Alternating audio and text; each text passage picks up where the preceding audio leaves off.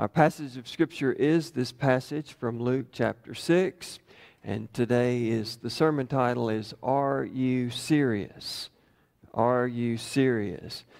A few weeks ago, uh, I had an invitation to go to a Vanderbilt basketball game. And I don't know if you know this, but my wife is a Vanderbilt alum. And so I thought she is so good about going off to Ole Miss games with me all the time that I should return the favor. It was a great opportunity for me to go and support her team in watching a game. And I want you to know that the reason why I'm talking about that this morning is because when I did that great good gesture, uh, heaven smiled on me.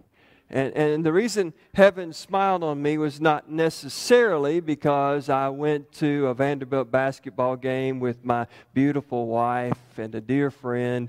Um, it was not necessarily because I got to experience a little bit of memorial magic. Vanderbilt actually won the game in convincing fashion against LSU. It wasn't necessarily because they were retiring Shan Foster's jersey, one of the mo- most prolific scorers in SEC basketball history.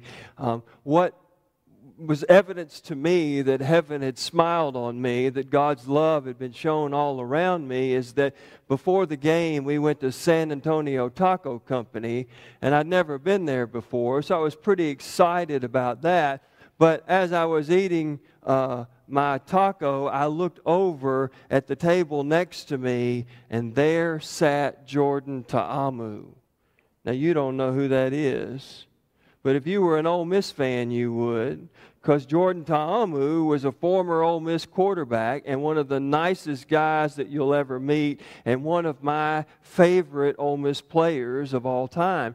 And so I'm sitting here looking over there thinking, that looks just like Jordan Ta'amu, but why in the world would he be in Nashville? He's from Hawaii, and why would he be so close to Vanderbilt when Vanderbilt's not playing Ole Miss that night?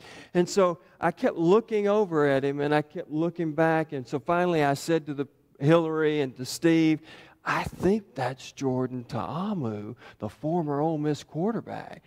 And they looked at me like, Are you serious?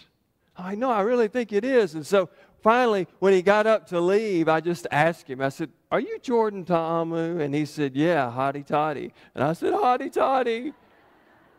It was like heaven smiled on me. And so I, I, couldn't wait to tell all my Ole Miss friends. So I'm calling them up saying, hey, guess what? I sat next to Jordan Ta'amu today having tacos at San Antonio Taco Company. And they said the same thing that Hillary and Steve said to me. They're like, are you serious? And then I got to thinking, you know, I hear that phrase a lot. It's almost like nobody believes the word I say. We'll be sitting around the lunch table every week as a staff, you know, and I'll start telling one of my stories, and it's usually Haran. She usually says, Are you serious? And it, it kind of happens all the time. And it's because of those things that were on my mind as I started reading this scripture lesson for today. I have the same question for Jesus Are you serious? Am I really supposed to love my enemies? Am I really, really supposed to do good for people who hate me? Uh, are, are you serious? Am I really supposed to bless those who curse me? And, and to pray for those who mistreat me? Are you serious, Jesus? I mean, does this really mean that I'm supposed to love people who don't vote like I vote? Am I really supposed to love my neighbors who let their dogs do their business in my yard and then they don't clean it up? Am I really supposed to love people who cut me off in traffic or who get in front of me in line? Am I really supposed to love people that tell me that my appointment is at a certain time and then 45 minutes later I'm still waiting on them? Are you serious, Jesus, when you say that I'm supposed to do all of this stuff that you write that you talk about in this scripture?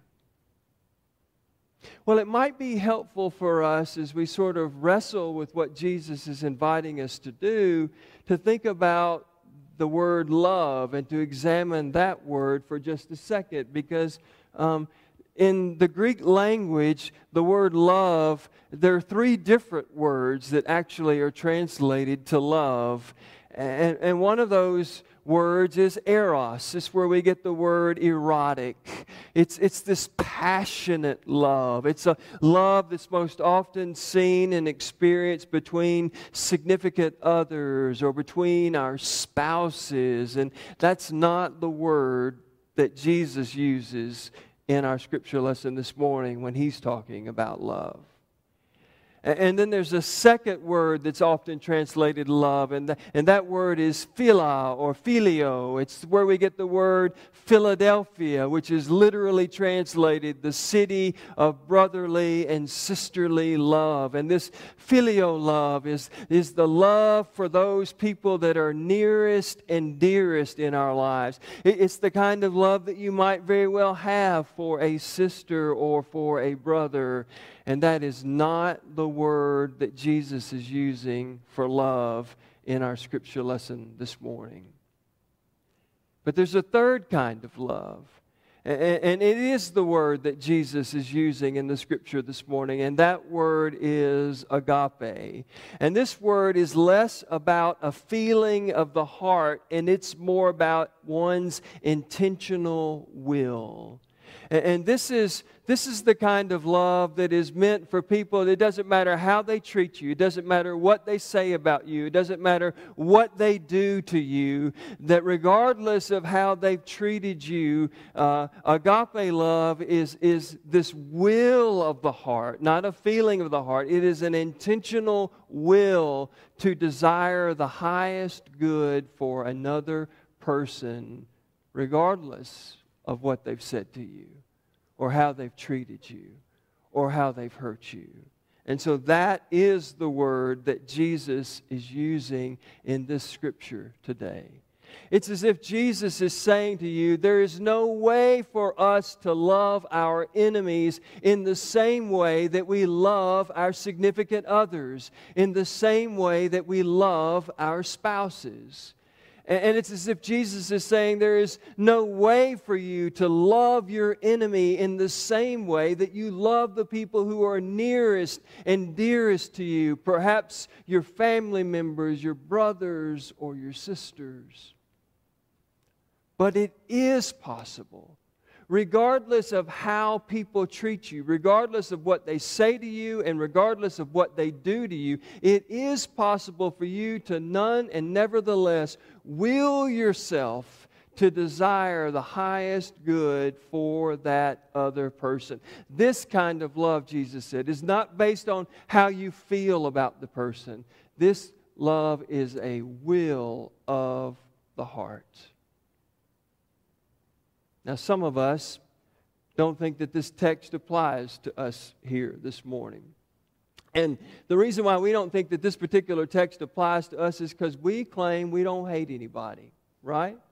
I mean, mama and daddy said don't hate people, don't have any enemies. And so we got people that we don't like, and we've got people that we want to avoid, and we've got people that we don't want to be around, but we stop short of calling them our enemies. I mean, they may look a lot like our enemies by the way that we treat them, by the way they treat us, but we're not going to call them enemies. We're just going to say, well, I really don't like that person, or I really just don't want to spend time with that person. And that makes us feel better about ourselves because we don't, quote unquote, have any enemies.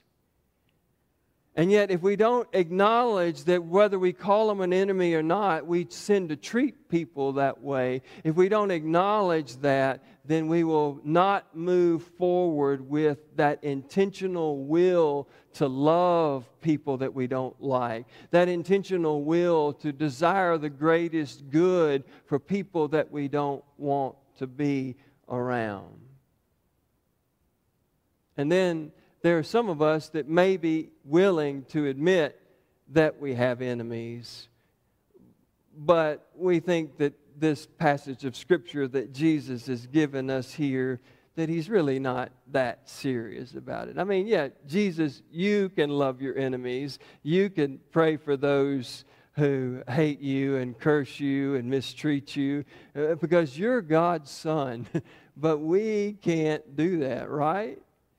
Uh, we, we sort of treat this text as more of the ideal. It's what you should strive for in life, but we really don't actually think that we can achieve it.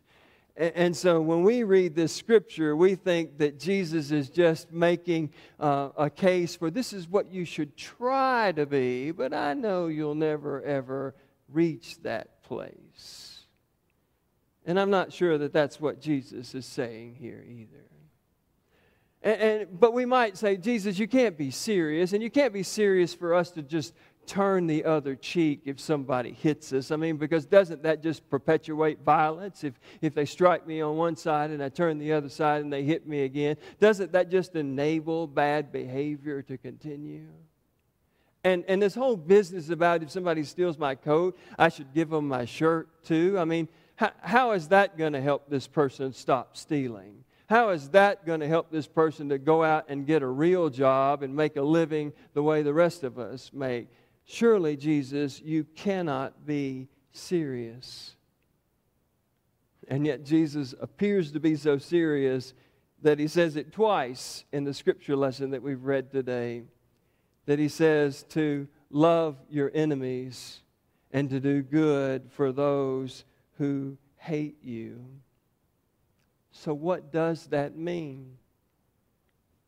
Well, I think at its core, what Jesus is inviting us to do is to love other people in the same way that God loves us. You see, the reason why God loves us is not because you and I deserve it, and it's not because you and I have done anything to earn it. In fact, uh, Paul says that nothing can separate us from the love of God, and, and I believe that with every part of my being. And so, what that means is, is that when I do things that anger God, when I do things that disappoint God, when I do things that frustrate God, God still loves me anyway. God loves me not because of who I am or what I do, but because of whose I am.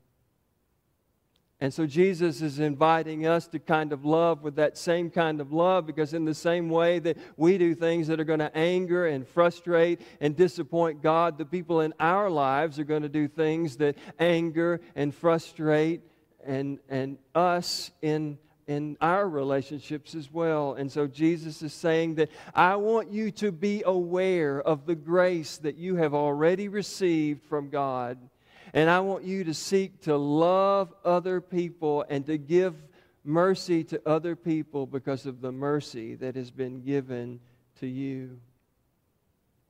You see, Jesus knows that there are going to be people to hate us because Jesus had people who hated him. And what he's really getting at in this passage of Scripture is saying, don't respond to the hate of others with hate of your own. And Jesus knows that there are going to be people in life that seek to inflict pain and violence against us. And what Jesus is saying is, is not to just take it, not to just be a punching bag or a pushover, but don't return violence for violence. And Jesus knows that there are going to be people who mistreat us, who don't like us, who seek to avoid us. And Jesus is just saying, don't do those things to others. Jesus wants us to break the cycle. He wants us to overcome evil with good. Jesus never promised that if we do what he's telling us to do in our scripture lesson this morning, that it will win over all of our enemies. Jesus never said, if you just keep on loving other people, it's going to change their behavior. And all of a sudden, they're going to be just like your significant other or your spouse. And you're going to be able to experience eros. And, and Jesus didn't say that if you keep doing these things, that it's going to win other people over and they're going to become the nearest and dearest people in your life, uh, sort of like phila or phileo. But Jesus did tell us that we are never more like God's children than when we show the mercy that we have seen and experienced from God to other people. So this morning, Jesus, what he's asking us to do is not easy. And in fact, we're all probably saying, Are you serious? And yet, who might be that person in our lives or those people in our lives that we're seeking to avoid? That we're seeking to not be around? That we do not like? Who are those people that God might be calling us to share mercy with? Being mindful of how much mercy God has shown to us.